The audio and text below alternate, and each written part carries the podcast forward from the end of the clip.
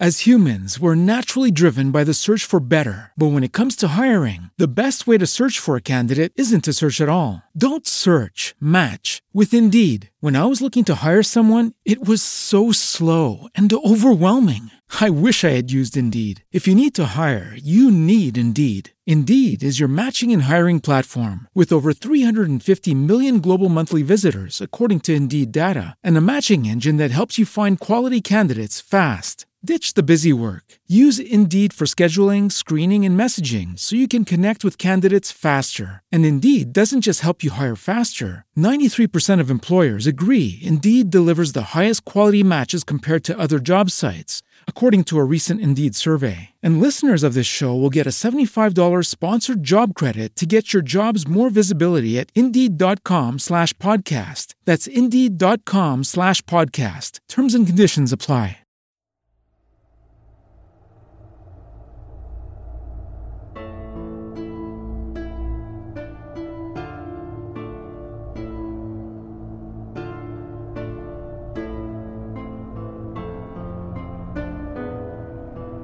Hello. Hi. Welcome back to Wheel Takes, a podcast about the Wheel of Time by Robert Jordan. I'm Gus, and I've read every Wheel of Time book. and I'm Allie, and I am on book five, chapter something. 50. 50. This- Big 50. This podcast only contains spoilers for what Allie's already read most of the time, but not today. I mean, it does, but it's even more restricted. because it's up until where we're at. It's an in Eye this of the World book. episode. That's Yes. right. It's a going back and do an Eye of the World episode. So Because the- Gus and I didn't have a podcast when we read Eye of the World. no, uh, I- Actually, that's how we started the podcast. legitimately thought at that point that we do like two or three episodes per book. What, Haha! what the fuck was I thinking? Look at us now. This episode only contains spoilers until you hear the spoiler siren through book one, chapter. Now it's Gus's turn to not know. Uh, God, I'm terrible at this. 25, which is called The Traveling People. Then Nice. there's then there's gonna be spoiler siren, and then it's like anything is fair game through book five, chapter 50. Nice. And by the way, if you didn't know this, because if you're just listening to the Eye of the World episodes, you should know after we finish book five, we're going to go back and do New Spring. But don't worry, we won't spoil New Spring in this series either. It's true. Allie, Yes. it is once again a day wherein we record. Y- yes. This happens frequently. Have you noticed this? yes. I'm shocked. Are you tired today? I'm exhausted all the time. Uh, where did we leave off? Oh, fuck. It's harder now because there's two. Yes. The chapter was called Wolf Brother. We bet Elias Machira. Elias Machira, that's right. And anything else? Perrin Perrin probably apparently is a can wolf talk to man. wolves. Yeah, Teen wolf. which is what you called him at the time, and will probably continue now to he's call more him. like man wolf. well, it has been five whole books. If he's still around, he would be Man Wolf, He's like Jacob from Twilight. but not because Team Jacob. I mean, uh, it's causing less, controversy. less creepy than Edward, I guess. Yeah, I mean, But then he marries a baby. But then he- spoilers for Twilight. I he don't. doesn't I'm not gonna. marry a ba- It's very complicated. It's a lot. But also, it is weird and creepy. yeah. Did you know? Apparently, um, Twilight started as Harry Potter fan fiction, kind of, this I've heard, yes. and then Fifty Shades started as Twilight fan fiction. So Harry Potter is directly responsible for Fifty Shades of Grey. Yes. I don't know how true that is. I think it's so, true. what was happening in those common rooms? oh my god, the fucking speculation I've heard people make is great. I mean, like they're completely unsupervised kids with access to the opposite gender's bedroom pretty easily. it's a boarding school. It's a co-ed boarding school. From what I've heard of boarding schools, shit gets crazy. Oh yeah, I'm sure it does. I'm sure it does. Anyway, chapter 24 of book one, The Eye of the World, is called Flight Down the Arenal Alley. Hmm. This is the chapter logo. What's this? It's a harp. it is indeed a harp. It is also a uh, Rand chapter. Uh Uh-huh. huh. It's been a couple minutes since we've seen him. It- It was every day, all day, every day. Wake up in the morning, Rand. Go to bed in the evening, Rand. Have lunch, Rand. Midday Exhausting. snack, Rand. And then then we got Perrin and we got Nynaeve and Now we're back with Rand. Now we're back with Rand again. We got to check back in with the redhead. yeah. Uh, the probably main character. I mean, come on. He's narrated most of the first book so far, so I, I think don't know. uh, At this if time, you're it gonna was call like, anybody a "Ooh, main character. Mm, Who's the magic boy? Couldn't possibly be the narrator, could it? well, maybe But there's we'll not a find magic out. boy. There could be no magic boy. oh, pff, Gus. Okay. If there were no magic boy, there would be no book. Rand's having a dream. Uh, They'd he be back is. with Pate. Isn't his name oh Pate? yeah, Pate the stableman. Stable. How the fuck do you remember that? Because his name sucks. Sure. I'm like, who looked at a baby? No, wait, it's not Pate. What? Who's the Who's the little boy who tripped down the stairs? Who's stumbly ass? Drunk ass Ewan. Ewan. Fingar? Ewan McGregor. Yeah, who we just decided was lit because he carried the apple brandy down the stairs and Oh, he must have been Litty just Titty. chugged it. Lit Tit Ewan. Indeed. Rand's having a dream, Allie. He's uh he's running around. Hollow splashes echoing and re-echoing, losing their source forever. There were stone bridges and railless ramps everywhere, all sprouting off from broad, flat-topped stone spires, all polished and smooth and streaked with red and gold. Level on level, the maze stretched up and down through the murk without any apparent beginning or end. Every bridge led to a spire, every ramp to another spire, other bridges. Whatever direction Rand looked, as far as his eye could make out in the dimness, it was the same, above as well as below. So, uh, some of those ramps led to platforms that had to be directly above the ones below. He could not see the base of any of them. So he's running, frantically, no matter where he goes. Presumably, this is a dream. Obviously, it's a dream, right? Oh yeah. Uh, and what I've is- had this dream. What the fuck is with this weird MC Escher area he's in? MC Escher? Yes, What is MC Escher? you don't know MC Escher? no. You definitely know Escher. Whom? Escher. He he was a an artist who did geometric pattern paintings. Um, you've seen it. It's the, like the staircases up and down the Oh, oh, walls. oh, oh, oh. Escher. Yeah, you know Escher. Yes, yes. He also made uh, the print that I had in college of the duck. Space Duck. Space duck. yeah. Yes. Uh, and every time we would pass it, everyone had to yell, Hail All Space hail Duck." Space Duck. Yeah. Yep. Uh, I should probably put that on Instagram now. He sees something moving and he stops. And uh, there's a guy walking up a ramp a ways away, looking back and forth, probably looking for Rand. It's definitely Baalzaman. Totes. So Baalzaman is hunting Rand through this weird, creepy Escher maze place. well, that's creepy as Yeah, that's deeply unsettling. And uh, as long, no matter what, he's trying to get away from it, but he can't stop thinking about Matt. He's like, shit, why am I thinking about Matt? Is Matt in here? Is Matt in there? Or are there two mazes, two Baalzamans, whose minds skittered away from that? Ooh, It was creepy. too dreadful to dwell on. That's because they're all they're all having the same dream. Is this like Berlon? Then why can't he find me? That was a little better, a small comfort. Comfort? Blood and ashes, where's the comfort in it? So, yeah, long dream. He's running away. Uh, he thinks this must be a nightmare, and then he goes, wait, wait, wait, don't think that. Because what happens whenever he thinks this must be a nightmare? Um, it becomes an even bigger nightmare. Every time he allowed himself to think of what surrounded him as a dream, the air shimmered, clouding his eyes. It turned to gel, holding him. Just for an instant. Weird. Deeply unpleasant. What's up with that? Bad dream? Real dream? Dream with some reality to it? I think dream with some reality to it, right? Because we had the rat back thing. Right? We know there's, uh, there's some connection. I'm just saying. he's having a terrible time. All that to say, all of a sudden he's in this area where what what, what do we have here? Furious, steely clouds streaked with black, but not a breath of air stirred in the maze. For a moment he thought it had been different, but the thought evaporated in the heat. He'd been here a long time. It was dangerous to think, he knew that. So apparently the landscape is sort of changing around him. We hate that. Yes, we do. That's a dream for you No, thank you. dusty, dry. Uh, there's a wall of thorns in front. So this is a lengthy nightmare, right? He's trying to get away from Baalzman. Now he's in like a thorn hedge mazy thing. Um, He- hedge mazes are terrifying. oh yeah, nightmarish. I don't. I I don't appreciate them. Everyone's always like, "Let's go in this corn maze." I'm like, No. or we could not and live.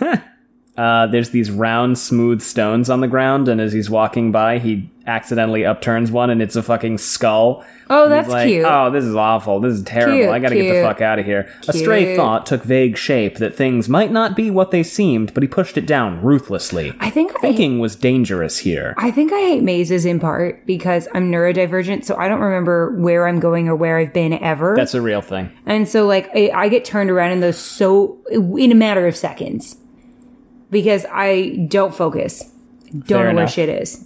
I get lost in mazes too. Yeah. If I were on Survivor and they did the maze challenge, I'd be fucked. mazes are ableist. Continuing, Um, let's add it to the list. he's pricked his finger, by the way, on one of these thorns, and he's bleeding, and uh, sucking on his finger trying to get the blood to stop. And he's running to try to get out, and then all of a sudden he's just directly in front of Balzaman, and No! Balzaman is like, "Oh shit!" No, And then flames roar in his eyes, and he goes, "How long do you think you can evade me, boy?" wait, so that's kind of funny because he didn't expect he him to get absolutely did not expect to just butt headfirst into Rand. there. ridiculous. How long do you think you can evade your fate? You are mine. And Rand is like, "Why? I I wish mean, I I'm had Oh, kind a of sword." hoping to evade it indefinitely. and he keeps saying, Light, help me. And he goes, The light will not help you, boy, and the eye of the world will not serve you. He said the title of the book, We said the title of the book. You Are My Hound, and if you will not course at my command, I will strangle you with the corpse of the great serpent. And What? Baalzaman, like, tries to grab him, and then Rand is like, Oh, I know how to wake up. And he goes, I am dreaming. And then he's in a different place Huh? kind of. It's Interesting. very confusing. Like these rules do not make sense. It's, it's stream logic. It's utter dream logic right now, right? Mm-hmm. And all of a sudden, he's surrounded by mirrors, and there's ten thousand rands looking at him. But then, of course, there's also ten thousand Baalzamans looking at him, and he's like, "Oh no, I've made it worse." He found himself staring at the reflection of his own face, pale and shivering in the knife edge cold. Baalzaman's image grew behind his, staring at him, not seeing, but staring still. In every mirror, the flames of Baalzaman's face raged behind him, enveloping, consuming, merging. He wanted to scream, but his throat was frozen. There was only one face in those endless mirrors his own face, Baalzaman's face, one face. They're the same. oh, And then he wakes up. creepy, Creepy. creepy paper. Yeah. We, uh. That's what we do in the shadows reference. What do we think of this dream? It's running from Baalzaman, Baalzaman kind of not knowing where he is either, and then weird mirror shit. I mean, it doesn't seem like Alsman has that much tr- control over where he brought Rand Seems like not. because the production value was amateurish, It at was the end of the pretty day. fucking goofy. right? Because Rand just stumbled his ass upon him Yeah. when Alsman wasn't ready, and then Balsman was like, "Shit, my dramatic entrance is ruined." Yeah. I don't get to flourish my cape at all. Yeah, it kind of feels like you know a community theater production. A little bit. Nothing wrong with community theater. But Everything wrong. No, I'm just kidding. Uh, it feels like like a bad improv show. I get that. Yeah. Can I have a suggestion? Hedge thorn maze. I heard hedge thorn dildo. Shut up. It's like one of those hilarious community theaters where like they have a lot of money, so the sets are really amazing, but the actors that keep missing their entrances and stuff because they're all Yeah. kind of drunk backstage. Yeah, because they're just, because in, they're all just just, having like a good fucking time. accountants having a good time. Yeah. Um, But oh, have you ever seen um, what what was it called? It's called uh, like community theater beast. no. Oh, I think it's is what it's called. Okay, there's a Tumblr of just Beauty and the Beasts, like the Beast costume design for community theaters. Oh, Oh, that sounds amazing. it's called Low Budget Beast. So, could this be just a dream? Um, I should say, how do we know that this is not just a dream? I just feel like, oh no, there's something. He's like, he's bleeding. Yeah, he he pricked his finger and he wakes up on the spray and he's like, ah, what a terrible dream that was. And then he puts his finger in his mouth. He's like, oh no, it was the blood. Do do do do do do do do do do do do do do do. Brrrr. So that was a dream. Uh, and now we're heading downriver on the spray. Domon wants to go fast as fuck, boy. And, uh, Fast as fuck, boy. yeah. Uh, by night, a man in the bows cast a tallowed lead by lantern light, calling back the depth to the steersman, while the current carried her downriver against the wind with the sweeps pulled in. There were no rocks to fear in the Arenal, but shallows and shoals there were aplenty, where a boat could go hard aground to remain. Bows, bows and more dug into the mud until help came. If it was help that came first. yes, pirates. Hmm. Pirates. Preferably the pirates from the Veggie Tales, who don't do anything. Uh, how's Delmon as a captain? He's good. He's a good captain. He's a very um, He's capable. punishing captain, Punishing. right? He is he is does not brook any nonsense. We know he's putting Florin Gelb off the ship. Bale's not a guy who suffers fools. Nah, he, he doesn't give a f- he n- nor his aged grandmother. He he is uh he has no no time for bullshit. Um and Grandma calls him up and is like, Guess who died today? And he's like, Grandma, I don't have fucking time for you and your sad he goes, it tales. was me. I'm a ghost. It, it was me, Uh, the ghost of your grandmother. what is the net effect of Bail Domon's aggressive driving of his crew? What is the. that Tom picks up on very quickly. Uh. Fuck. Um. Good quiz. Uh, is he doing something he shouldn't be doing? Doma? Yeah. He's scared. He's nervous. No. What is the net effect of his being a very severe captain? Everyone needs entertainment. There might be a mutiny. No. There's like definitely some weird mumblings Oh going on. no. Uh, the crew kept their grumbles quiet, watching out of the corners of their eyes to make sure Captain Domon was not close enough to hear, but he seemed to hear everything said on his boat. Each time the grumblings began, he silently brought out the long scythe like sword and cruelly hooked axe that had been found on the deck after the attack. He would hang them on the mast for an hour, and those who had been wounded would finger their bandages and the mutterings quieted, for a day or so at least. Rand noticed that Tom Marilyn stayed clear of the crew when they began whispering together and frowning, though usually he was slapping backs and telling jokes and exchanging banter in a way that put a grin on even the hardest working man. Tom watched those secretive mutters with a wary eye while appearing to be absorbed in lighting his long stemmed pipe or tuning his harp. Well, yeah, because when things get stabby, you don't want to be in stabby range. Yeah. Um, That's all I'm saying. Friendly stabs. Florin Gelb is still like, hey, what if we just threw those three off the ship? What is your deal? What is your deal? What do we know of them? The Trollocs came with them, that's what we know. They're in a league.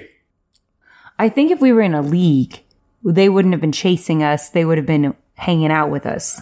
I feel like if Trollocs are chasing you, that should be empirical evidence that you're probably not a bad dude, Yeah. right? Am I wrong? Can I get a heck yeah? Heck yeah. Thank you. How's Uh, the crew feel about Gelb? I mean, Gelb sucks. Gelb sucks, and the crew No one fucking Um, likes hates him. Gelb. Good news for Bail Domon. The crew is like, "Hey, dickhead, thanks for being asleep on watch when the Trollocs showed up. Mm-hmm. You clown." Yeah. How do you simultaneously have a beautiful and ugly name? okay, because we got Florin, which you're like, oh, that's nice, and then Gelb. What what's going on? Gelb found himself relegated to solitary tasks, all of them filthy. Soon he stopped talking to anyone. His shoulders took on a defensive hunch, and injured silence became his stance. The more people watching, the more injured, though it earned him no more than a grunt. When Gelb's eyes fell on Rand, however, or on Matt or Tom, murder flashed across his long nosed face. Murder. Gotta point out that he's got a big nose, because that's Robert Jordan always has to point Robert out when Jordan's a always motherfucker has like- a big ass nose. Motherfucker has a schnoz. Yeah. Schnoz for days. Rand and Matt go up to Tom. They're like, "Hey, um, should we be like worried about that?" And what is what does Tom say? Solid maybe? Said that? No, absolutely not. That guy, abs- what a he's he's toothless. Okay. What we should be worried about is the rest of the crew forgetting that they're running hard from Trollocs and getting tired of working really hard and going like, maybe we kill Bail Delmon and throw these kids off the ship. And that's a reasonable thing to be concerned about. If they mutiny, boy, they won't leave passengers behind to tell the tale. The Queen's writ might not have much force this far from Camelin, but even a village mayor will do something about that. And Rand is like, oh god. Oh god. Start playing music. Which is what Tom does. He goes hard into gleamaning, uh, and he starts teaching Rand and Matt.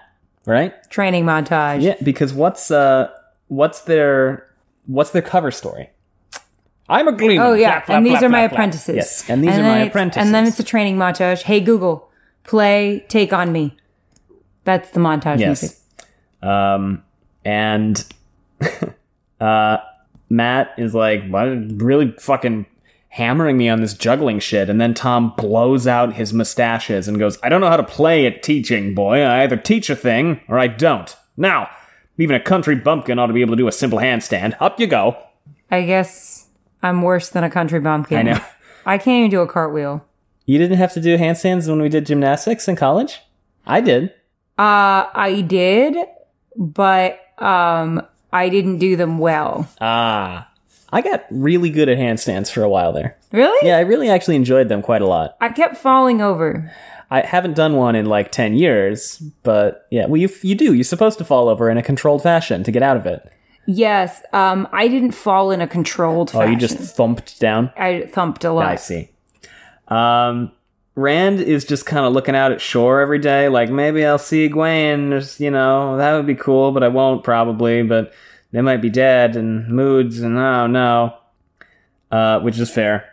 And uh, we see some sights on the way down the river because this is a world with a lot of uh, history to it. Yeah, we see um uh what stone figures? Yeah, What? statues. You know, gives me Lord of the Rings vibes. It gave me um what are those like soldiers in Terracotta? China? The The terracotta, terracotta army? soldiers? Yeah.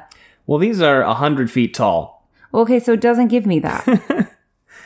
Um, they've been slowly eroded away by the by the water.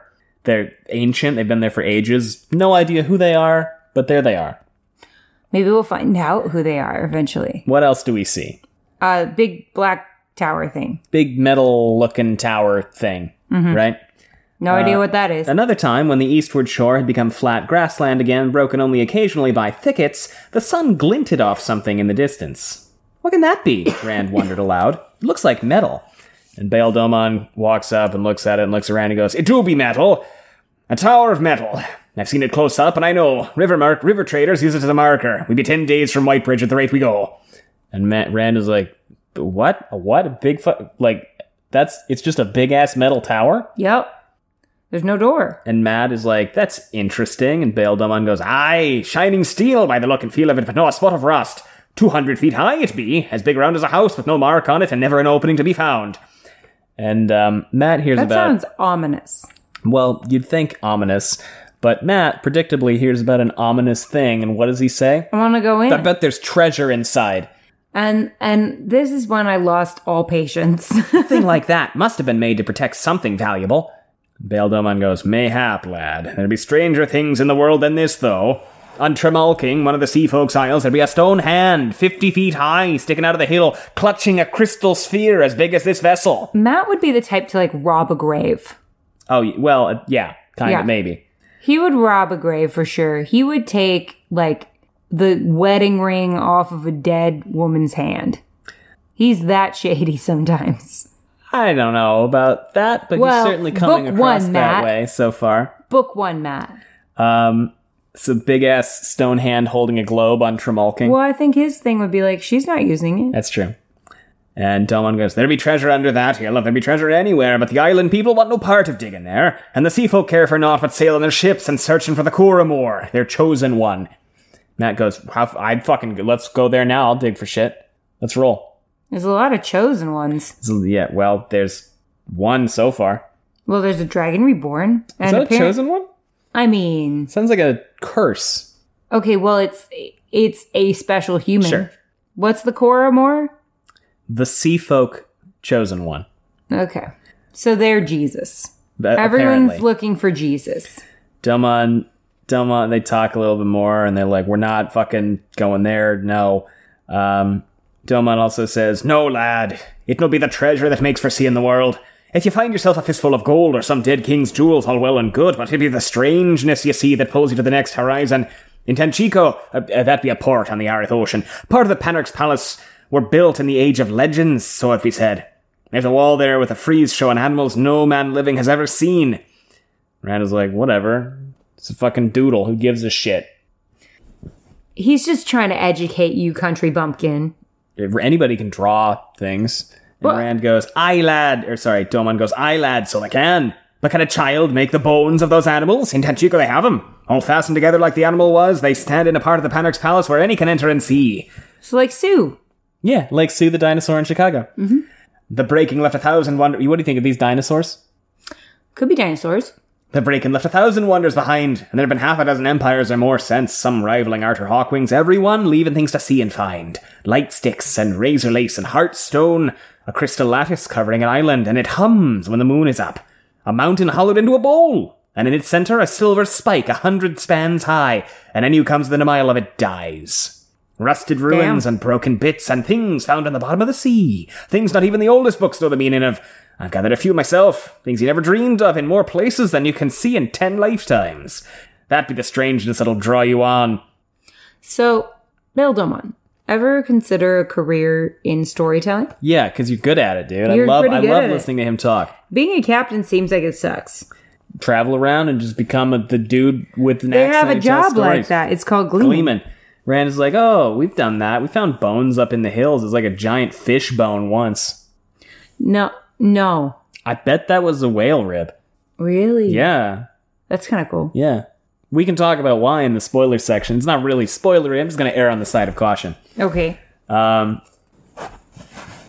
was it because once God sent a flood and no, it's because He sent us a rainbow to remind us He wouldn't flood you know how things again? well I can talk about it. You know how men broke the world or and then whatever. He was fake because we have floods all the time. You know how Aes Sedai broke the world or whatever. uh, They've talked about that at this point. yeah, The Aes Sedai went Uh, yeah, crazy yeah, and broke the- yeah, yeah, yeah. because of the dragon. Mhm. That fucked up the topography to no level. So, like, ocean floor could totally be a mountain now. Hmm. And Domon is like, Climate changes a bit. Domon goes like, you can go home one day and you're gonna be like, damn, this place sucks. I've I've, been, I've done way too much. And Rand's like, what? No, I bet that will happen. I will never change. After 15 books, I bet that will happen. I will go home one day when I can. I'll raise sheep like like my father. And if I ever leave again, it'll be too soon. Isn't that right, Matt? Frodo couldn't go home either. And Matt goes, What? Oh, yeah, of course, we'll go home. Of course. I bet he just doesn't want anybody else going after the treasure. I don't think that's what it is. I think he genuinely can't find a way in. What do you think about all this stuff? All these um, artifacts and this little sojourn into history. Uh, Vague mythological at the history. time or now? At the time. At the time, it was all kind of like more words I don't know. Yeah. Well, well, I mean, what do you think? There has been a lot of speculation on the bowl hollowed into a mountain with a spike coming out of it. A bowl hollowed into a mountain? Yeah. With a massive spike bowl coming hollowed into out? a mountain. A bu- sorry, a massive mountain hollowed into a bowl with a giant spike coming out of the middle of it, and anyone who gets close to it dies. It's radioactive. Right. A lot of people think it might be a giant satellite dish. Well, okay, I was Yeah. going to say. Yeah. But why would they die if they got close to it? If it's still active, if it's broadcasting some kind of bad radiation, I don't know. There's no real evidence of this, and I think Jordan has even said like, nope. But uh, I like the idea. Huh. Do you think we'll ever see any of these things? yeah, for sure. Anyway, Yeah, we're not world building for our health here. A few days later, Rand is on top of the mast. He's just climbed all the way up the mast and he's like swaying in the breeze, laughing, giggling, having a great time. The wind is Matt in is? his face. Rand. Did I say Matt? I meant Rand. yeah. Wind's in his face. Uh, he's like, oh, the boat is so tiny all the way down there. I'm so high up. This You're is going to great. die. um, everyone working on stuff and look, he's looking down at them, thinking they look like ants. And then he, uh, he's sitting on like a small crossbeam on the sail and he, he's also hugging it. And then he's like, you know what? And he just lets go and he sits there like, wee, spread eagle displayed out. I believe I got mad at him when I heard this. I was like, what is this idiot doing? For three complete arcs, he kept his balance like that. Then suddenly, it was gone. Arms and legs windmilling, he toppled forward and grabbed the forestay. Legs splayed to either side of the mast, nothing holding him to his precarious perch but two hands on the stay, he laughed. Gulping huge breaths of the fresh, cold wind, he laughed with the exhilaration of it. And then all of a sudden, Lad! came Tom's hoarse voice. Lad, if you're trying to break your fool neck, don't do it by falling on me. And Rand looks down, and Tom has climbed up to him. And he's like, Hey, Tom, what are you doing? Tom's like, You drunk? What is going on? and you wouldn't pay any attention to the people shouting at you. Burn me, boy. You've got everybody thinking you've gone mad. And Rand looks down and he's like, Oh, everybody's looking at me. hey, Gus, what happens to men who can channel? They, well, um, they have reactions to it. Is that what This you're is- getting at? This is my reaction. This was my reaction when uh, this happened. I went, What happens to men who can channel? Because we know they go Sometimes they go mad. insane. Uh, Oh, we also know. is he going mad? Well, we also know um, that as you start channeling, you you have reactions after you channel for a while. Past Sally says, Don't listen to Gus and his Gus lighting. um, Follow your gut. What do you think? Everybody is staring at Tom like w- uh, at Rand, and Rand is still like giggling, and he turns around and he goes, "You want me to come down then?" And Tom is like, "Uh huh, y- yeah, yeah, c- climb the fuck down." Because Gus at the time, I kept going, This boy can channel. And Gus goes, No, I don't know. I don't know. And Rand goes, "All right," Evidence. and he jumps up onto his feet and uh, jumps off the mast and then hangs off the forestay by his arms. What is this dumbass doing? He goes, I'm going down now. And then he starts climbing down a rope and slides down by hooking one leg over the rope, letting go of it with his arms, and sliding down it. Kind of like we did with the Spanish web. Uh, But there was like a very soft and cushy landing. a little bit. Did you do the Spanish I did web? the Spanish web, yeah. Oh, that but is a I fe- gymnastics thing. I fell. Ooh, ow. I almost crushed David. Rand uh, lands on the deck and he does like a flourish and like four people clap. Like, what the fuck was that? But he's landed right next to Matt and he's looking down at Matt and he notices a certain something in Matt's hands, Allie.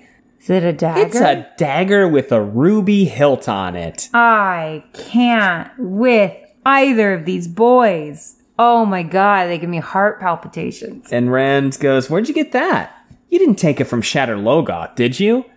What do you fucking think? Matt just goes, Your fault, yours and parents. What? The two of you pulled me away from the treasure, and, and I had it in my hand. Mordeth didn't give it to me. I took it. Oh my god. so, Moran's warnings about his gifts don't count. what? You won't tell anybody, Well, Rand. Uh, they might try to steal it. And Rand goes, Oh, no, no, for sure. No, absolutely. Like, we're, to- like, absolutely, totally, you and me, totally fine, totally secret. If there are any young people listening, Don't do this. and I hope there aren't because You our shouldn't, podcast because is we for swear a adults. Um, lot. If your friend tells you not to tell somebody something, not to tell an adult something, uh, typically you should think twice about maybe telling an adult. Yeah. So um I remember looking forward to getting to this point in the first read I was so angry. cuz you just started going, "No! Oh my god, this dumbass." And that is where your Matt nickname, the dumbass, was dumbass. born of I stand by it. because this is is this a smart decision by any No! No, this is the stupidest fucking thing. No, I believe actually this was the rant that started the podcast. This may have this I is was one of the so- rants that I, this started was the, the, first podcast. time I turned to you and said pause, Yeah. and then I went on. I believe a It was forty-five like an 8 minute, minute, it rant. was a lengthy I, rant. I don't think it was eight minutes. I think it was like forty-five minutes of me just sc- screaming about these. At boys. that point, I was like, "Oh shit, she hates the books. She's not into it." And I go, "So do you, we can No. stop listening?" You were like, "Oh my god, no! Turn it back on." yeah, yeah. No, I was like, no, I just have to be. I just have to get out my feelings. Yeah. Uh, I didn't hate the books. I still don't hate the books. In fact, I maybe like them. M- maybe like them. We've done I have- 130 something I episodes. Uh, enjoy the books. you were right, and that's the last time you'll ever hear it. Rand is like, "Well, we could probably tell Domon, maybe not Gelb. I don't know about that." And Matt goes, "Not anybody. Not Domon. Not Tom. Not anybody. We're the only two left from Emmons Field, Rand. We can't afford to trust anybody else." What? What does he think? Perrin and Egwene are just dead? Yes, he's written them off for dead. Wow, what a friend. And then Rand is like, no. And Matt looks kind of embarrassed. And P- Rand goes, I'll keep your secret, though, just the two of us. Well, at least we don't have to worry about money now. We can sell it for enough to travel to Tarvalin like kings. And Matt just kind of looks at Rand for a little while. And then he goes, Of course, My precious. if we have to. Just My- don't tell anybody. precious. It's very my- Gollum a little my bit, right? precious. And Rand is like, hey, real quick question. Dreams. Enough with the dagger that you got from the cursed balloon animal man. I think we should go back about the dagger. Should we talk about dreams now? Have you been having dreams? And uh, has he? yep. kind of maybe yes, but I don't want to talk about it. And then Tom walks up and flourishes his cloak and, and I'm a gleeman. says, I managed to convince the captain you aren't crazy and that it was part of your training.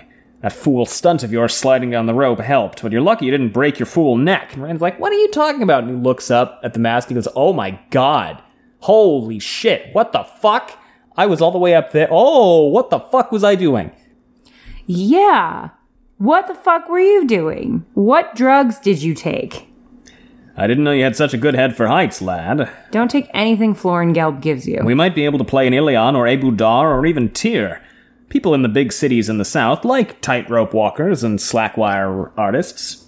And Rand is like, "Wha- uh, no, we're going to Tarvalon. There's Tar- fuck that. We're not doing. We have to go to Tarvalon, right? I'm not doing going back up there.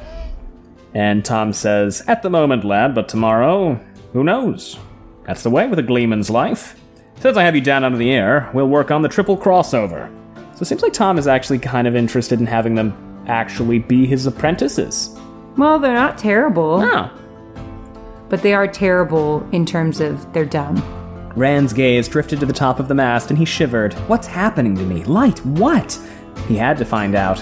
He had to get to Tarvalon before he really did go mad. It's puberty. And that's the end of chapter 24.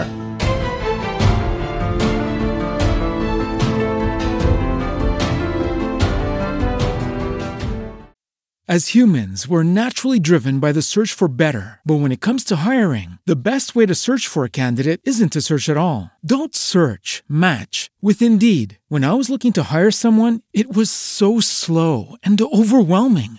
I wish I had used Indeed. If you need to hire, you need Indeed. Indeed is your matching and hiring platform with over 350 million global monthly visitors, according to Indeed data, and a matching engine that helps you find quality candidates fast. Ditch the busy work. Use Indeed for scheduling, screening, and messaging so you can connect with candidates faster. And Indeed doesn't just help you hire faster. 93% of employers agree Indeed delivers the highest quality matches compared to other job sites, according to a recent Indeed survey. And listeners of this show will get a $75 sponsored job credit to get your jobs more visibility at Indeed.com slash podcast. That's Indeed.com slash podcast. Terms and conditions apply.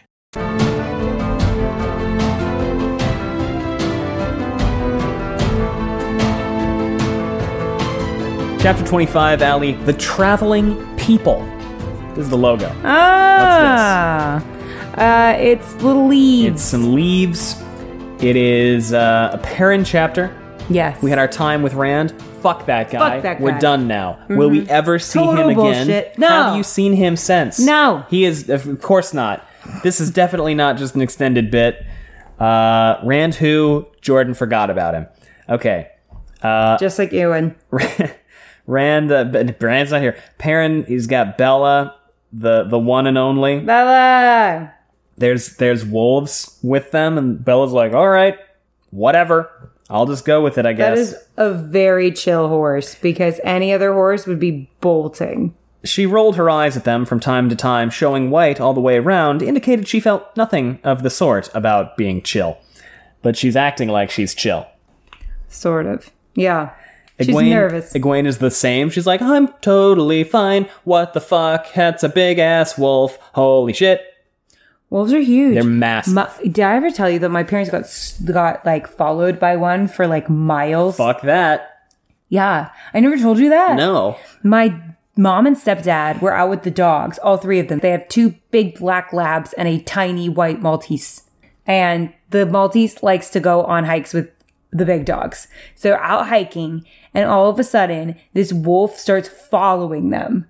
And my mom, of course, picks up the tiny dog and like puts it over, like puts it on top of her head.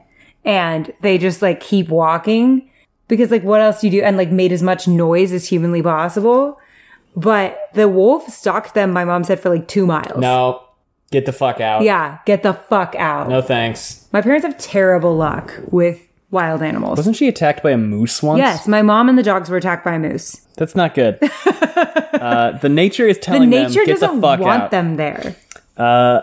Okay, so um, You know what? Come to think of it, I've been attacked by a lot of creatures as well. yeah, Maybe my family just is hated by nature.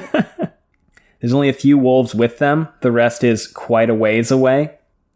Uh, Egwene is like looking around to see if she can find the rest of them, and she gets pissed at Perrin whenever Perrin's like, "There's, are you worried about this? Stop looking. They're not around." She's like, "I'm not looking for anything," and she continues furtively glancing around.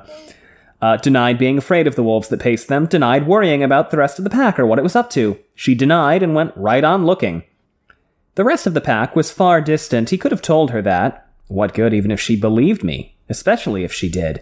He was of no mind to open that basket of snakes, which was just a weird little stand in for barrel of monkeys, but okay. Uh, until he had to. You know what I love to keep in my baskets? Snakes. Snakes.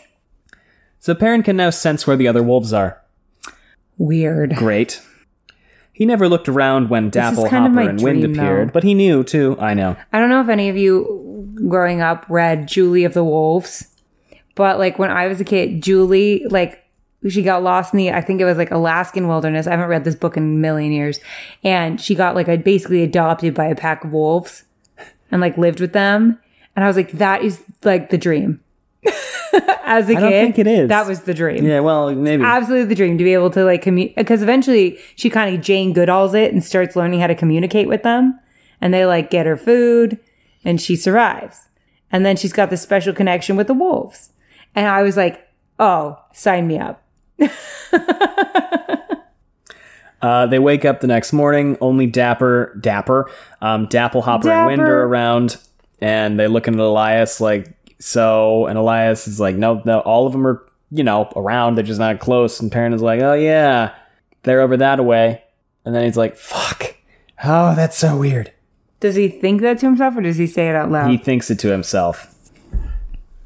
and so it begins. He's uh he's eating he's biting into rabbit by the way as he thinks this Yeah, and he gets an idea that they're over there. He goes, "Oh, of course, that's where they." And he's like, "Oh, shit." And I think either he's thinking, "Oh god, I can sense where the wolves are," or secondarily, "Oh fuck, they killed these rabbits and brought them back to to us to have for breakfast. That's so weird." I, wh- why not both? Yeah, maybe. So they start riding, heading on out, continuing on towards wherever they're going. Egwene, They're going to open a restaurant and it's going to be called the Wolf Den. Egwene keeps insisting that everyone take turns riding Bella, and Elias Machiria is like, absolutely fucking not. Thank you. She does not want that. Neither do I. And Egwene's like, no, you have to take your turn. And he's like, "N- I'm not talking about this anymore. Oh my God. Egwene was me on the playground. so irritating. Were you insisting everybody got a turn on the swings? Yes, I was the worst. You were the lawful good one? I no, no. Actually, I'm definitely more of a Matt Cawthon because I would get everyone to start playing tag when we weren't allowed to play tag, and then they would all get in trouble, and I'd walk away like I didn't know what was happening. just turn around, blow something up, walk away without looking at the explosions. Yeah. That's you. Yeah, They head east for uh, several days. They rarely see the wolves, sometimes they do. And uh, the wolves stay hidden most of the time. Perrin can always tell where they are, though, like exactly where they are, which he doesn't like very much. Um, but he does notice that he has not had a single dream about Baalzamon since the wolves started popping into his head, Oh, which is quaint. interesting. Maybe the wolf like language is crowding out all the dreams or something. Maybe Well- when maybe while he's uploading, he's not available. He's having normal dreams, except for one thing. What is the one weird thing in every dream? the wolves are in them. There is a wolf in every dream he has. Right. While he's uploading, he's not available f- to new data. Always the wolf's back was to him, and always he knew, even in the dreams in the dreams it seemed the normal course of things, even at Elspeth Luhan's dinner table, that the wolf's yellow eyes were watching for what might come, guarding against what might come. Oh, they're protecting him. yeah, they're protecting his dreams. Um, in his dreams. What good boys and girls and days. Uh, they are There can be non-binary wolves. absolutely. They're conti- Why not? They're continuing uh, along towards wherever they're going. Camelin, I guess. non-boundary, like Bow Wow. Non-boundary. I'm working on it. Okay, Well, they can't all be bangers. Not everything could be non-binary. non-binary is the best joke I've ever made. that is a joke from the main series of episodes. Don't worry about it. Don't worry about it. You'll get there, maybe. Hopefully. Uh, Yeah. So they continue heading east. Then all of a sudden, a bunch of mastiffs bust out of the trees. Non ponery. A bunch of ma- a bunch of mastiffs bust out of the trees, and uh, Bella's like, "I'm I'm done. I'm fucking done. No, thank you. We've had enough. I'm already stressed out. This is good." Um, Bella's like, I've reached my maximum capacity for stress. Thank you very much. I'm not available for more. Perrin's got his sling whirling with a rock. He's like, "I'm not gonna get fucking killed by a dog today." He's like, I'm motherfucking David. And Elias Where's is like, my "Well, Goliath? guys, no, no, no, no, no, chill out. It's all fine. Parent is like, these are big ass dogs barking at us, and you're saying it's fine. Um, and then Elias whistles at the dogs, and they just chill the fuck out and are freaking like h- shying away from him. And then, Ooh, uh, what's going on? and then they just lie down and start wagging their tails. Aw. And Elias is like, see? Elias is like, see, it's fine. They're just they're not gonna do anything to us. They're just here to freak us out and make us leave. Because Well, see, though, some people misunderstand that dog wagging their tails, this might save a life someday, who knows? Doesn't necessarily mean that they are friendly. Yeah, that's true. because what tail wags mean is a heightened state of emotion. You want to watch what side they're wagging to. And they're, yeah. There's a study that says that if they wag more to the right, it's more friendly. Hmm. Mm-hmm. Alright. And, and I've been doing a lot of research. And, and, um, you want to look at their, the other signs. Like if their hair is sticking up, that kind of stuff. Well, Elias knows for a fact that these dogs were not going to bite them.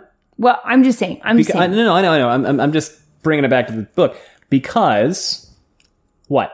Who do they belong to? What is the title of the chapter?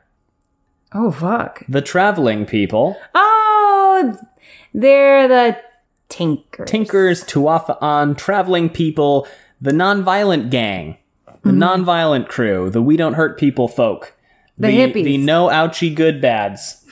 Um, The no ouchie good bads. yeah. Uh, The oucher doodles. And what does Perrin immediately say? Fuck the tinkers. bunch of racist bullshit. He goes, Tinkers. I've always wanted to see the Tinkers. They camp across the river from Terran Ferry sometimes. Actually, I'm sorry. It's not Perrin who says the racist shit. It's Egwene who says the racist shit. oh, Egwene. They don't come down into the two rivers as far as I know. I don't know why not. And Egwene goes, Probably because the Terran fairy folk are as great thieves as the Tinkers. They'd no doubt end up stealing each other blind. Master Elias, if there really are Tinkers close by, shouldn't we go on? We don't want Bella stolen, and, well, we do not have much else, but everybody knows Tinkers will steal anything. wow. And he goes, Including children, That's some hard ra- Wow. including infants. Moraine leaves and all of a sudden it's racism city with you, girlfriend. He goes, including infants, kidnap children, all that. And she's like, I maybe have overdone it a little bit. He goes, the tinkers make me sick sometimes, Call them out. but they don't steal any more than most folks. They make him sick? Yes, we can talk about that. It later. annoys him. A good bit less than some, I know. And Perrin is like, can we go stay at their with? Can we just stay with them? That'd be okay. I mean, sure. Mistress Luhan had a tinker mended pot that she claimed was better than new. Master Luhan was not too happy about his wife's praise of the tinker work, but Perrin wanted to see how it was done. And Elias That is is a like, little shady to be praising someone I know, else's pot when in your front of husband your is husband. a fucking blacksmith. yeah, that's what I'm saying. That's a little shady. and P- Elias is like, I don't really want to do that. They definitely had a fight over that later. Yeah. And Elias embarrass me. eventually is like, may as well, just don't pay any mind to what they say. Lots of foolishness. Most times the traveling people do things any which way, but there's times they set a store by formality. So you do what I do, and keep your secrets. No need to tell the world everything. And they're like, yeah, well, us tell people things? We came up with a great lie against you that one time. I was gonna say these kids are doomed. so, uh, uh they walk in and tell me about Tinker Wagons, Allie. They're super colorful. extraordinarily colorful reds and blues and yellows and greens um, Just boho maximalism everywhere you go. and so they're like wow tinkers this is going to be wild and crazy what are the tinkers doing Um, na- dancing. not Yeah. yet Oh, freaked out, worried. they're just chilling Oh. they're just co- like So mopping neither of the things I they're said. doing neither of the things you said they're just hanging out Okay. They're like taking care of business, going about their day to day. People playing flutes. They're just people. chill. I'm sorry, um, some people are dancing, You know what? People have a problem with folks that just vibe. and also to your earlier point, when they notice Elias, Perrin, and Egwene, they do all stop and go like, "Oh shit, what?" Well, when you're peaceful Okay. people, other people can be dicks. And a guy walks up and he goes, You're welcome to our fires. Do you know the song? After bowing to them in a particular fashion. Is it WAP? It's might be WAP. And Elias bows the same exact way and he goes, Your welcome warms my spirit, Mahdi, as your fires warm the flesh, but I do not know the song. And the guy goes, Then we seek still, as it was, so shall it be, if we but remember, seek, and find. The meal is almost ready. Join us, please. And then everyone just starts vibing again. Nice. So the Tinkers are just vibing all the time, basically. Also, this feels um, like a reference to how Romani people are Yeah. treated in some countries. Oh, absolutely, one hundred percent. They Yeah. are a migrant caravanning people who are widely uh, perceived to be to like kidnap children. and That is steal. exactly ex- got to be a one to one reference. it's got to to be that, a one to one. to that uh, to those prejudices. Oh, definitely. One hundred percent. Um, I believe there was a horrible story at one point of like some Romani people who had a blonde child and the government accused them of stealing that child oh my god, that's terrible. and like took that child away you know- until Where that was? not sure which country. Me uh, and I don't want to accuse, No, it's, But it's I- an anecdote. but I believe there was a very famous case much more recently than you'd hope. That seems to be the way with stuff like that.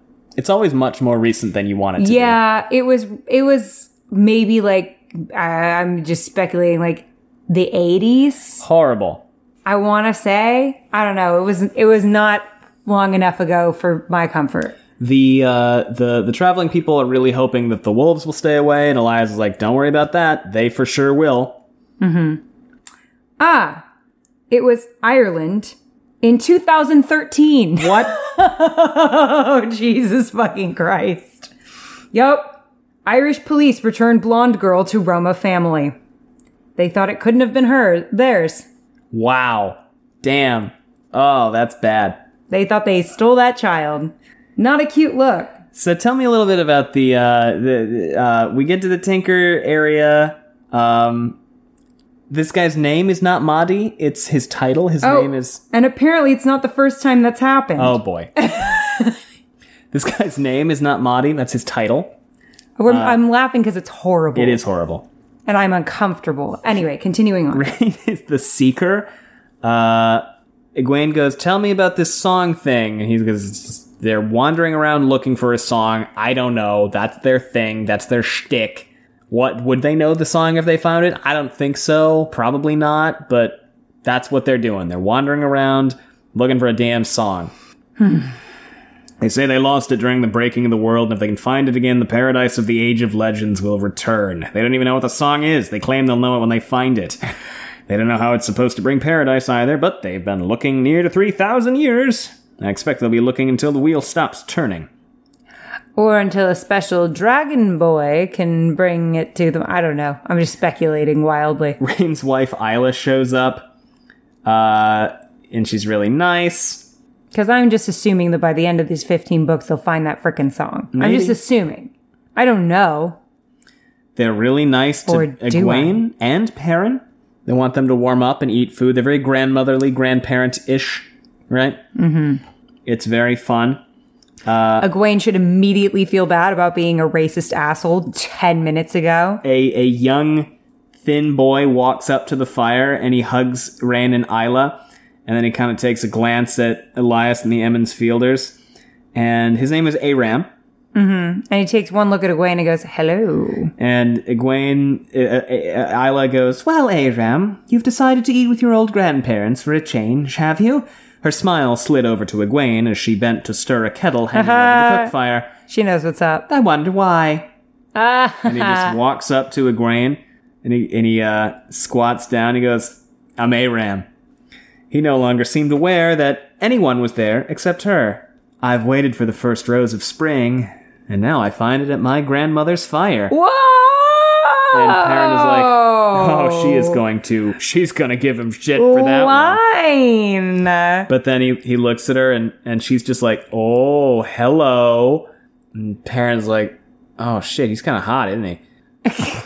oh shit, okay. Oh fuck, you know who he reminds me of? Will Alcine. He's the village hot boy. He's the village hotman from Devon Ride. Will courted every girl in sight and managed to convince every one of them that he was just being polite to all the others. And his line is, Do you want to go on a Devon ride? Uh, and Perrin just it's goes, right there. So you got some big ass fucking dogs here, I see. Big fucking dogs around, right? Hello, I'm Perrin. What? what is this conversation starter? Uh, and ARM just he's he's trying to be like, please stop flirting with my friend who is basically betrothed to my other friend. Oh, whatever. Aram goes, They will not harm you. They make a show to frighten away danger and warn us, but they're trained according to the way of the leaf. And Egwene goes, What's that? Because we needed more exposition in this book. Give us a rundown on the way of the leaf. All Aram. right. Basically, you can't do any harm. Can't hurt anything ever. Mm-hmm. That's it. Yeah. The leaf lives its appointed time. It does not struggle against the wind that carries it away. The leaf does no harm and finally falls to nourish new leaves. So it should be with all men and women, he says to Egwene specifically. Oh my god. Perrin goes, What the fuck does. What the fuck is that? This boy is horny. It means no man should harm another for any reason whatsoever. And then Rain glances at uh, And then, of course, everyone's got to start challenging this belief. Elias, and Rand goes, "There is no excuse for violence, none, not ever." And Perrin goes, "What? What if somebody attacks you?" See, and I feel like this is kind of the equivalent of me going up to somebody and being like, devil's advocate. Like, how could the world flood in seven days? Which element of this is devil's advocacy? Me being the jerk that's like, No, no. I'm going to challenge your belief system. Perrin or Parents kind of being a jerk here, I feel like. I think, I think, I think he's got some valid points. I mean, he's got valid points, but like, obviously, these people have devoted their lives to a cause. Well, I should. I I am layering in scorn where there is none in Perrin's words. Um, Perrin just says, "What Though does it also, mean? I have my own issues with the Tinkers. So, What if somebody attacks you? What if somebody hits you or tries to rob you or kill you? Which I think is a valid question. Rain goes, If a man hit me, I would ask him why he wanted to do such a thing. If he still wanted to hit me, I would run away, as I would if he wanted to rob or kill me. Much better that I let him take what he wanted, even my life, than that I should do violence. And I would hope that he was not harmed too greatly. by hitting, by I hope that my face Yeah. didn't hurt you when you punched That's what it. parent parents. You just said you wouldn't hurt him, and he goes, "I would not." But violence harms the one who does it as much as the one who receives it. You could cut down a tree with your axe. The axe does violence to the tree and escapes unharmed. Is that how you see it? Wood is soft compared to steel, but the sharp steel is dulled as it chops, and the sap of the tree will rust and pit it. The mighty axe does violence to the helpless tree and is harmed by it. So it is with men, though the harm is in the spirit. Perrin's like, I'm sorry, can we go back? I- I- I'm confused. And Elias is like, we're done talking about this. We're I mean, not it's a doing nice- this anymore. It's a nice philosophy. Um, just maybe we're at the wrong time period for it. And Elias turns to Rain and goes, Rain, it's bad enough you're trying to convert village younglings to that nonsense. It gets you in trouble almost everywhere you go, doesn't it? But I didn't bring this lot here for you to work on them. Leave over. And then they're like, So you can lead them on a life of violence? Okay, now we're getting into indoctrination, and I don't like that. Will you teach them your way to kill or die? Will you lead them to the fate you seek for yourself? Dying alone with only the ravens and your friends to squabble over your body? And then Rain is like, Let's stop talking about Jesus. politics. Jesus. And Elias is like, yeah, pretty much. Eli- I don't think Elias kills all that often. He kills animals a lot, and they're not into that. Oh, that's true. Um, so I don't think there's any good guys here. I think that they are honestly just answering parents' questions, right? Mm-hmm. I guess they're the closest thing to good guys in this situation. Yep. But then they also immediately start hammering on Elias for being a wildernessman. Excuse me, he's a wilderness explorer. He is, and he hangs out with wolves all the time, which seems pretty chill for him. What do you think about the way of the leaf? What do you think about the way of the leaf? What do you think about um, Uh, Elias, th- this interaction, what do you think about Aram having just met the local hotman? Uh, Well, Arab, Arab is horny. Period. Fucking horny boy. What? Okay, I don't trust young men who ha- who come up with lines like that. No, that's a good line. because he's used that line before. Yes. Like if they come up with them that fast, I'm sus- suspicious. I'm suspicious of anyone who's got good game. Mm-hmm. Who has good game? No one. No one has good game unless you've practiced, and in which case you can go practice somewhere else. But uh oh, what's the other thing? What's the okay? So that's my opinion on Aram. He seems a little scuzzy, but I'm happy for Egwene because at this point she needs to get out of her small podunk town and she needs to break up with Rand because it's just not a love connection, right? Sure. Nothing wrong with that. You can, you know what? Just turkey drop your high school boyfriend, okay? And then I thought it was turkey toss. When you when you break up with your high school boyfriend, your first Thanksgiving in college. It's one of the two. But regardless. Okay. So, mm, okay. So the way of the leaf, like I said, nice philosophy, maybe not a good time for it. You know, Yeah. seems like violence is already kind of starting. Probably will get worse because there's 15 books. Likely. And good for Elias for standing up for himself because I don't really like this whole like, I believe this, so I'm going to force it on you. But I don't like it in the reverse either. Like, if they want to be nonviolent, that's chill. Elias starts uh, kind of pushing back on Rain a little bit. He's like, stop indoctrinating people. And Rain is like, Look, we just answer questions. If they want to come with us, it's their choice. And he's like, you know as well as I do that a lot of people are like, where did my impressionable young child go? Where did my teenage son or daughter go? Oh, they ran off with the Tinkers. I hate the Tinkers. So, like, maybe ease up a little bit. Okay? Because You're villages not put doing up a with lot you for your PR. cities don't want to put up with that shit. So like chill out a little bit. And Rain is like, "Oh, we don't go to cities. There's too many violent people there. We don't want to know anything about that. We're not going to find the song there." And Perrin goes, "Ah ah ah." Perrin has this nice middle groundy Well, thing how here. do you know? Maybe you've been looking for 3,000 years because you don't go to the place that it is. I don't mean to offend you, Seeker, but well, I don't look for violence. I don't think I've ever wrestled anybody in years, except for feast day games. But if somebody hit me, I'd hit them back. If I didn't, I'd just be encouraging him to think he could hit me whenever he wanted to.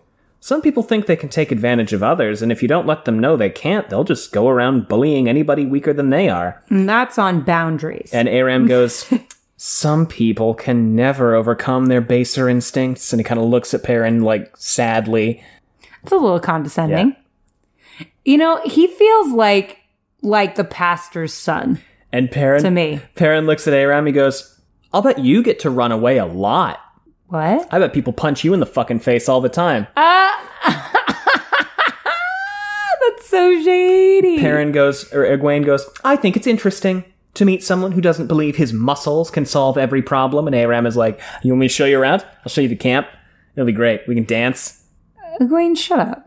She goes, "I'd like that," and Isla's like, "No, we're eating now." Aram is like, "No," and then he pulls Egwene away, and they're they're gonna go explore the camp and eat with his mom, and and he flashed a triumphant smile at Perrin. Egwene was laughing as they ran, and Perrin is like, "What the? F- what is happening?" Okay, she's fine. We're in this pacifist camp. She'll be fine. he wants to tinker her pot. I, he kind of does. Um, how do Rain and Isla feel about their grandson? Because Perrin starts apologizing for being brusque with him, and they're like, "No, no, no, no, no. He deserves it. He's he's he's he's working on some shit. He's a bit of a shithead. He's a troubled young man. He's a good boy, but sometimes I think he finds the way of the leaf a hard way. Some do, I fear. They sit down. Perrin asks the fair question. So, what do you do if you can't stick with it? Like, what happens to you as a tinker? you gotta leave.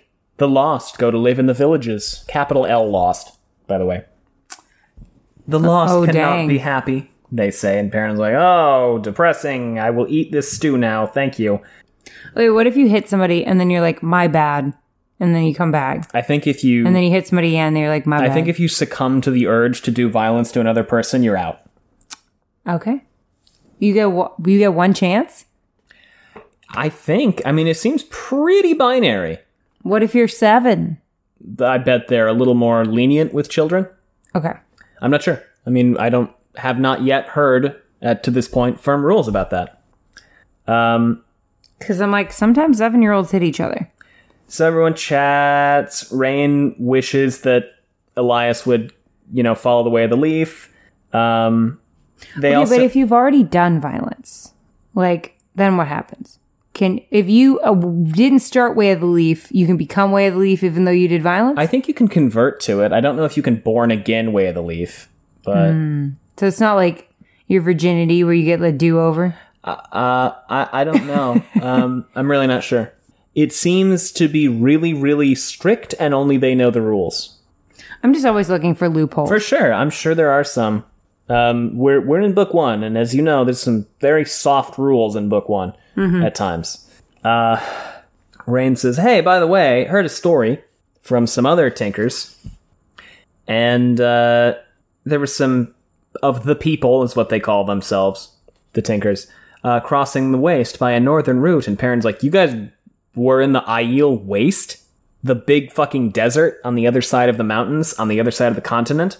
And Elias goes, Some people can enter the waste without being bothered. Gleemen, peddlers, if they're honest, the Tuathan cross the waste all the time. Merchants from Kyrian used to before the tree and the Aiel War. Here's some more words. Apparently, the Aiel just kind of watch the Tinkers from a distance and don't come close to them. Anyway, so- Interesting. So, there were some Tinkers crossing the Aiel waste. and the IO are the people that Rand looks like. They're the people that Rand looks like, apparently, they're also the desert people. They're kind of like Irish looking desert people. Okay. Also, Rand goes on this tangent about how he wonders if the Aiel might know the song because Aiel boys sing. Um, they sing over the dead and stuff, and yada, yada, yada. And then Perrin is like, huh, you guys are actually pretty ballsy to just hang out in the Aiel waste, I guess. Um, and Rain goes back to it. And, and uh, do you remember the gist of this uh, story? Uh, remind me. Start talking and I'll finish it. So these tinkers found um, some young women Aiel warriors, which is apparently a thing. So cool. They're called Maidens of the Spear, Far So- Rice Mai. So cool. Okay. Uh, they had apparently gone up to the Blight to fight Trollocs, okay. and they were all dead except one of them. And she crawled up to the wagons, and she uh, she passed on this message. She, cr- by the way, she the apparently they were going up to the Blight to fight Trollocs. Trollocs came south from the Blight, 100 miles into the waste, and Elias is like, "Bullshit! Why would they ever do that? They call the Isle Waste the dying ground. What a terrible thing! Why would they come down there?" Perrin is like, "You know a lot about Trollocs," and then he goes like, "Anyway, continue talking." well, yeah, because the wolves don't like him. So you would think that he learned a lot about them. You got to know your enemy. So she she grabs this Aiel maiden, grabs the seeker of this group by his coat, and goes, Leaf Blither means to blind the eye of the world lost one. He means to slay the great serpent. Warn the people lost one. Sightburner comes, tell them to stand ready, for he who comes with the dawn. "Tell them," and then she just dies. Whoa. And apparently, leaf blighter and sightburner mean the dark one. And they're like, "How strange! They called us lost ones." That's Yeah, weird." I was going to say, that's weird. I forgot about this story. Yeah, so Leaf Blighter is going to blind the eye of the world and kill the Great Serpent and all this stuff. That sounds bad. That sounds bad. It seems like the most important thing to her was to pass on this message. okay. Who should they pass it to? They're just telling everybody. Let them know. Yeah, and it, we to let it make it be known. And Elias is like, sounds like she was rambling, and that sounds like bullshit. Okay, we don't need to be rude. They were just telling you what she told you th- them to tell you. Parent tries to figure it out. He's like, "Well, I've heard the phrase "eye of the world" in my dreams a couple of times, but like, I don't know. I don't know. This is weird. This is weird. Also, Aiel women fight people. That's cool. Hell That's yes. something." So cool. Yes, so into it. And then love I- that. Egwene comes back, and Perrin hops up and goes, "You've been gone a long time. Did you have fun?" I made out a bit. Uh, probably not, but she does go, We ate with his mother, and then we danced and laughed. It seems like forever since I danced. And Perrin is like, He's a big old. flirt." Inappropriate. Inappropriate. He reminds me of Will Alcine. You always had sense enough not to let Will put you in his pocket.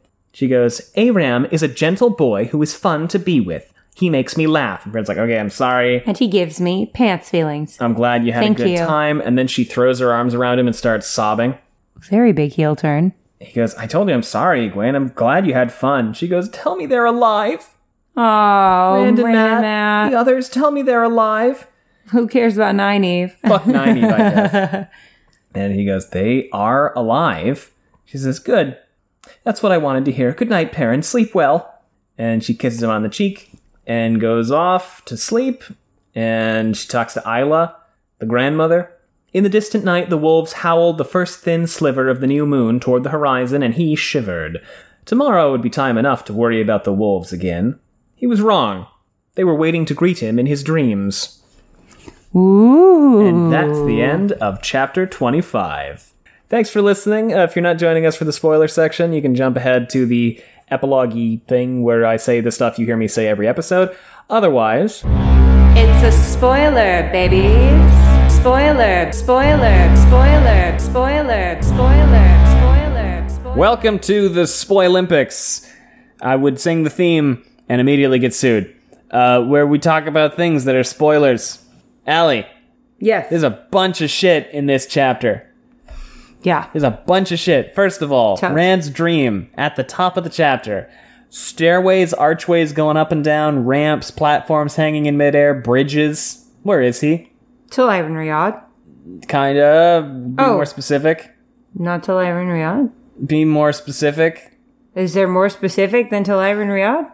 There's another realm thing. Oh, oh, oh. It's not the ways. He's in the way. It's absolutely the ways. oh, maybe. It's it's it's exactly how the ways are described But the later in ways the books. aren't Till Iron Riyadh. you could there's probably a reflection of Talaran Riyadh uh, the ways into Talaran Riyadh, right? Maybe actually that's probably something that could be discussed at length. But he's asleep, and he is certainly in something that looks a hell of a lot like the ways. So either Baalzaman, Ishi, um, I can say that again. It's so hard not to call him Ishi. Either Ishi made a fake the ways or something, but certainly seems like it. Something, but he was definitely peeved that Rand stumbled upon him at the wrong time. What the fuck is this? Like he can control, as far as we can tell, Ishi can control this realm. well, right? Rand is stronger than him, right? Not necessarily. I think they're about one one to one. Well, maybe he's not used to. Maybe this isn't the kind of magic he excels at. Dream magic. Mm-hmm.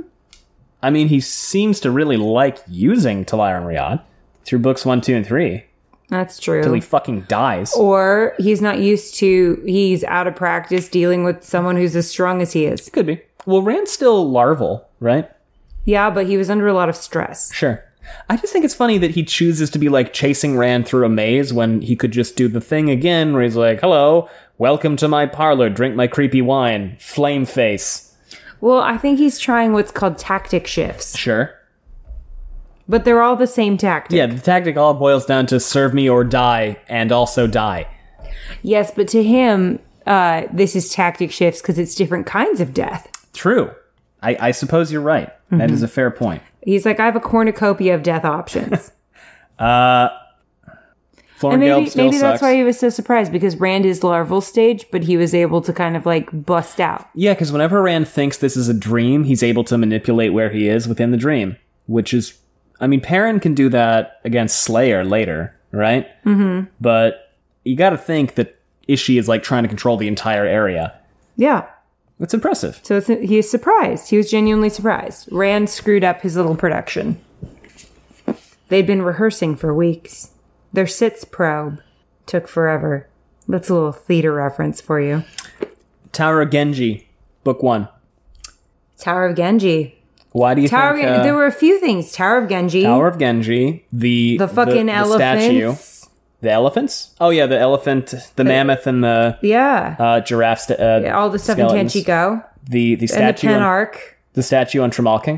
Do you recognize that? No.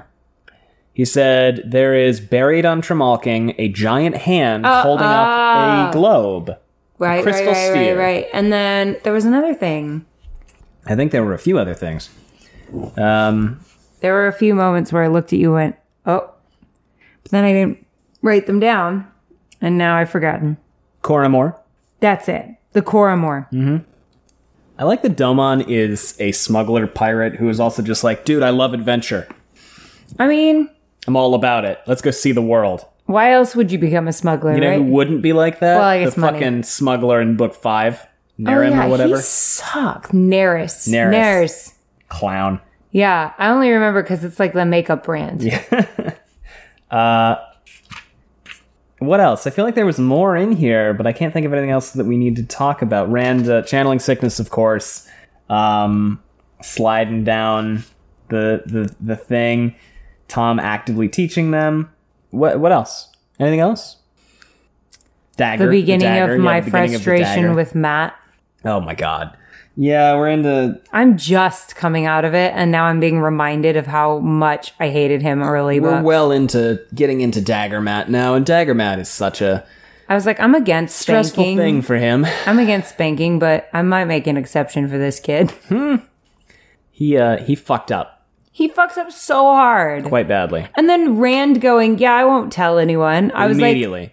well, it's that Two Rivers loyalty, right? Oh, exhausting. Stubbornness and loyalty. I would have turned around to you immediately and gone, Oh my God, guess what Matt has? and then you would have been like, Allie, that's like, so not okay. That's like so not okay that he has that. I have to tell somebody. And I'd be like, No, it's a secret. We decided to keep a secret. And he's like, Well, I didn't, I didn't decide to keep a secret. This is really dangerous. This is how it would go between Probably. me and Gus. How do you feel about Tom uh, actively being like, "Yeah, fuck going to the White Tower for too long. We're gonna get out of there. We're gonna you're gonna be a tightrope walker." I like that nod to. Oh, that five. was the other thing. Oh, they love tightrope walkers They down south. love tightrope walkers, and I'm like, they're Down gonna in love a Aguilar. particular tightrope walker in spangly pants. in uh, tight pants. Although Abudar is much farther south than, well, not that much farther south than they were. They were around Samara, Saladar area. It's not that much farther south, so yeah. I'm sure he wasn't thinking to himself, there'll be a princess character, and I'm gonna put her in hot pants and make her walk a tightrope. Well, he didn't make her do anything. That's true. That was all Val and Luca. That was entirely Val and Luke, and also Elaine being like, yes, my butt looks fucking great. She got those TikTok leggings. She did get the TikTok leggings. Uh, look that one up. Um, anyway, Everyone. Anything else on that one? this podcast is brought to you by TikTok. Whatever leggings. TikTok leggings are. It's TikTok not, leggings. But you know, Roost your butt. anything else? No. All right, let's go on.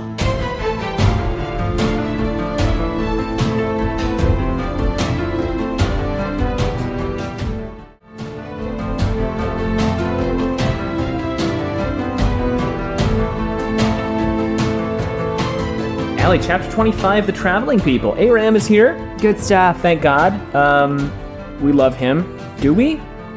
Well, okay, so I don't know because I thought I did, and then all of a sudden they was creepy in a dream.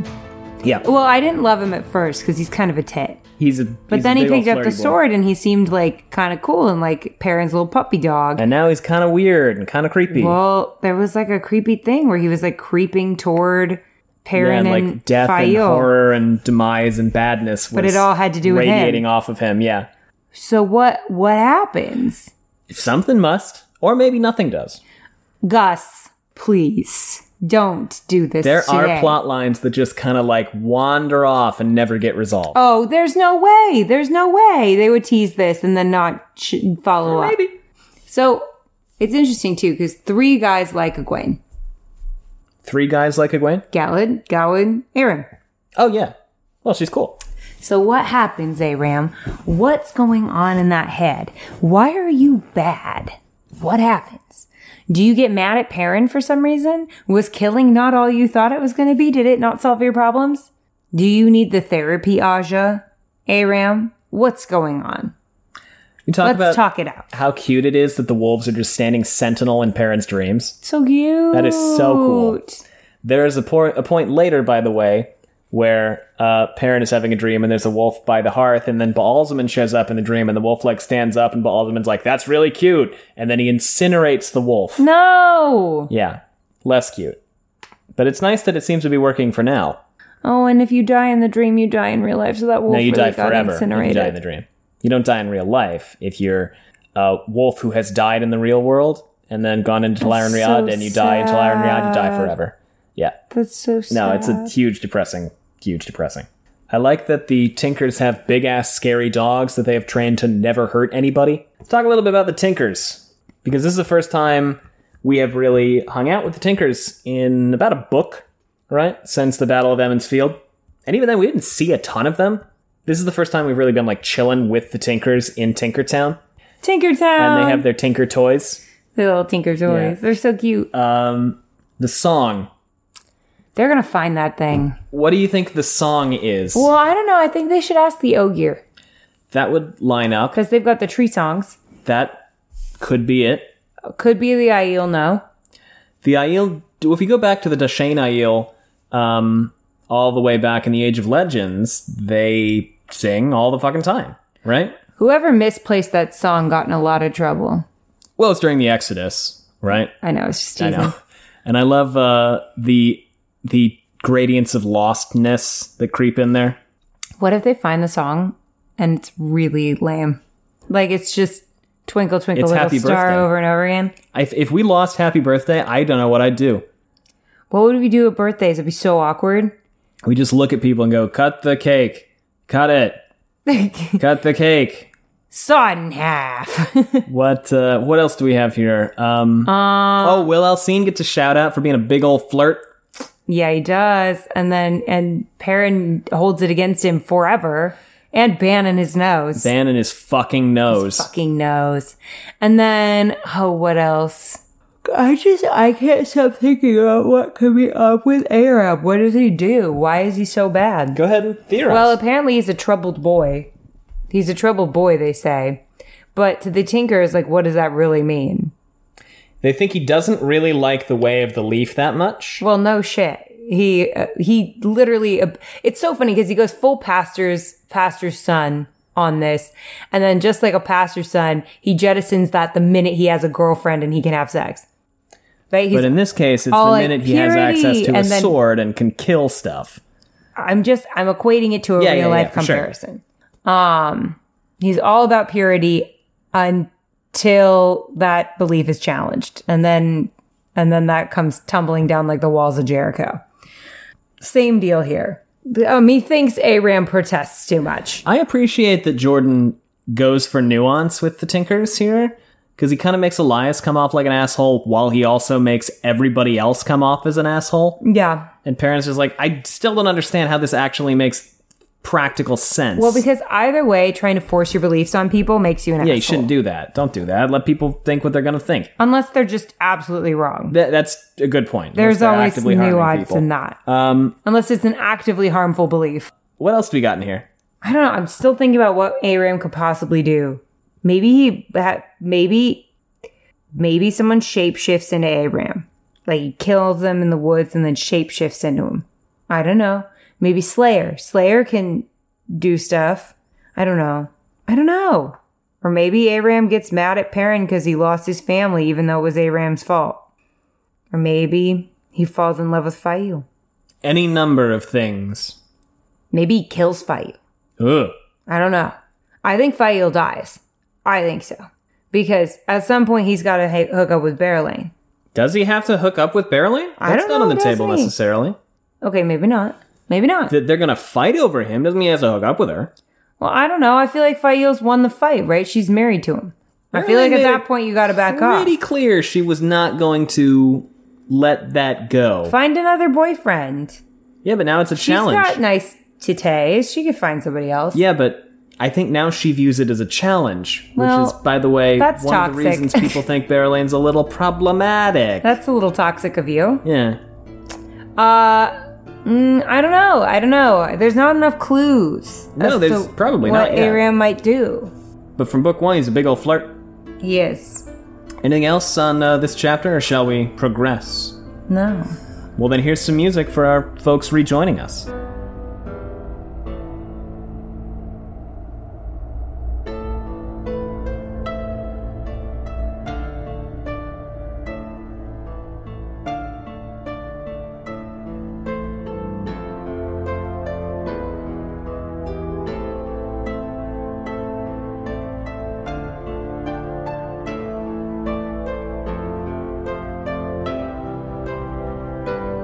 Thanks for listening. If you want to know what we're up to, check out the social media links down below.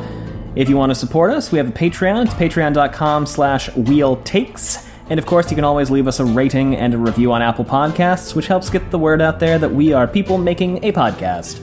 Other than that, anything else, Sally? I forgot how infuriating Matt is. Thanks for listening, everybody. Bye. Bye.